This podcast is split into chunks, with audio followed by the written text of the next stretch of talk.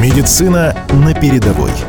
Проект реализует «Комсомольская правда» при поддержке Института развития интернета. Привет! Это подкаст о том, что такое российская медицина сегодня и кто ее создает. Наши медики спасают раненых на полях сражений, совершая чудеса в полевых условиях, и одновременно российская медицинская наука, несмотря на санкции, переживает период подъема. В наших подкастах вы узнаете истории стойких, упорных и влюбленных в свою работу врачей.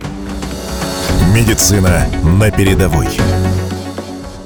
Победа – это каждая сохраненная жизнь. Основная моя амбиция – это получать удовольствие от своей работы и специальности. Максимальный комфорт – это когда ты после тяжелых суток выходишь на улицу и вздыхаешь полной груди понимаешь, что все твои пациенты живы. Хочется приносить пользу тому месту, где ты начинал. Ведь если все уедут, кто останется? Люди здесь тоже не требуют помощи. Герой нашего очередного выпуска в 2002 году переехал в Луганск. Это молодой доктор Данил Продан из второй городской многопрофильной больницы номер два. Данил Владимирович всю жизнь хотел помогать людям, поэтому он выбрал профессию врача и по распределению стал врачом-анестезиологом. Ну, основная задача анестезиолога – это предоперационный осмотр, проведение анестезиологического обеспечения. Случае, если пациент не требует дальнейшего наблюдения, это непосредственно послеоперационный период ведения пациента. Ну, скажем так, стабилизация его основных жизненно-витальных функций. Наша больница считается многопрофильной. Это пациенты хирургического профиля, неврологического, урологического, травматологического. Еще один герой нашего рассказа – коллега и руководитель Данила Продана, главный врач Луганской городской многопрофильной больницы номер 2 Дмитрий Быков. Вместе они работают с 2020 года. Я здесь работаю в течение трех лет последних. Э, с Данилом Владимировичем мы познакомились немного ранее. Я до этого работал в республиканской больнице, он также там совмещал. Пересекались в приемном отделении с ним замечательный сотрудник, ответственный, грамотный специалист. Наши доктора, медсестры, санитарки командируются в другие учреждения и в госпиталя выезжают помогать и военным, и гражданским, да, по-разному. Данил и Дмитрий рассказывают, как СВО повлияло на режим и характер работы медиков, а самое главное – на их чувства и профессиональные навыки – ввиду начала специальной военной операции появились пациенты именно непосредственно с минно-взрывной травмой. Но основной, скажем так, эм, наплыв пациентов с минно-взрывной, конечно, приходится на республиканскую клиническую больницу, которая непосредственно принимает ну, основной поток пациентов. Были у нас э, по, мере, по мере продвижения фронта, освобождения территорий, да, мы выезжали Данил Владимирович, э, я ездил, хирурги ездили. Да, по мере необходимости мы были командированы непосредственно ввиду кадрового дефицита. Мы там совмещали 24 февраля. Как раз наша больница была ургентная, и началось освобождение города счастья. Первый такой значительный поток пациентов с минозрывной травмой, когда к нам поступил. То есть это, наверное, человек 10-15 с минозрывными травмами именно сюда, в нашу больницу. Нет, ну это было неожиданно, конечно, а, но все, в принципе, были готовы, потому как ситуация была накалена до предела, и как-то как-то гнали от себя эти мысли, но мы были готовы к этому ко всему. Сначала какая-то кратковременная растерянность, скажем так, что хочешь оказать всем помощь, но понимаешь, что всем одновременно помощь ты не сможешь оказать. И необходимо именно проводить точную сортировку пациентов. Вот парадокс, когда пациент кричит, ты понимаешь, что ему в первую очередь помощь не нужно оказывать. Оказываешь помощь тому, который не может сказать или попросить о помощи. Именно, ну, вот это золотое правило, наверное, сортировки. Есть кадровый дефицит.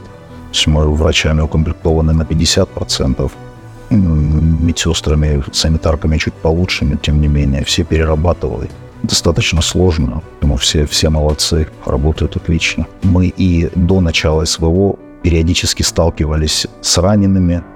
Не так массово, конечно. Были гражданские, которые подрывались на минах. И это систематически поступали, ну, с соприкосновения тоже были случаи. Выполняется, по сути, рутинная работа. Это ежедневная, э, да, в условиях СВО это значительно больше нагрузка, а так, э, можно сказать, обычная работа.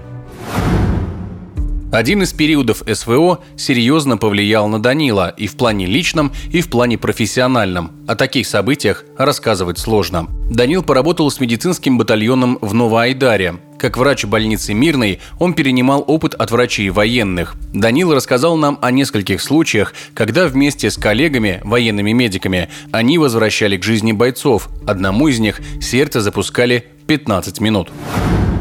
Когда ты приезжаешь в ту обстановку, и они тебе говорят, ну, сейчас отдыхай, а будет такой момент, что необходимо будет работать. Когда одномоментно под 30 человек поступало, и это в основном вечернее время, потому что в дневное время эвакуация затруднена. Первый наш приезд, поступил пациент, было общее переохлаждение, плюс значительная кровопотеря, и на перекладывание на фоне геморрагического шока произошла гипосистолия.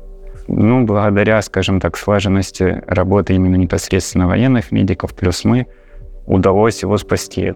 И у этого пациента на вторые сутки провели ампутацию нижней левой конечности. А, он находился на заместительной почечной терапии. Ну, скажем так, вероятность того, что он выживет, была минимальна. И к моему удивлению, когда уже непосредственно я уже работал здесь, он поступал к нам уже на долечивание, этот пациент, непосредственно в травматологическое отделение. И вот, вот это очень запало в душу, когда ты уже не веришь, что человек может выжить, а он живет. Это очень приятно видеть и слышать.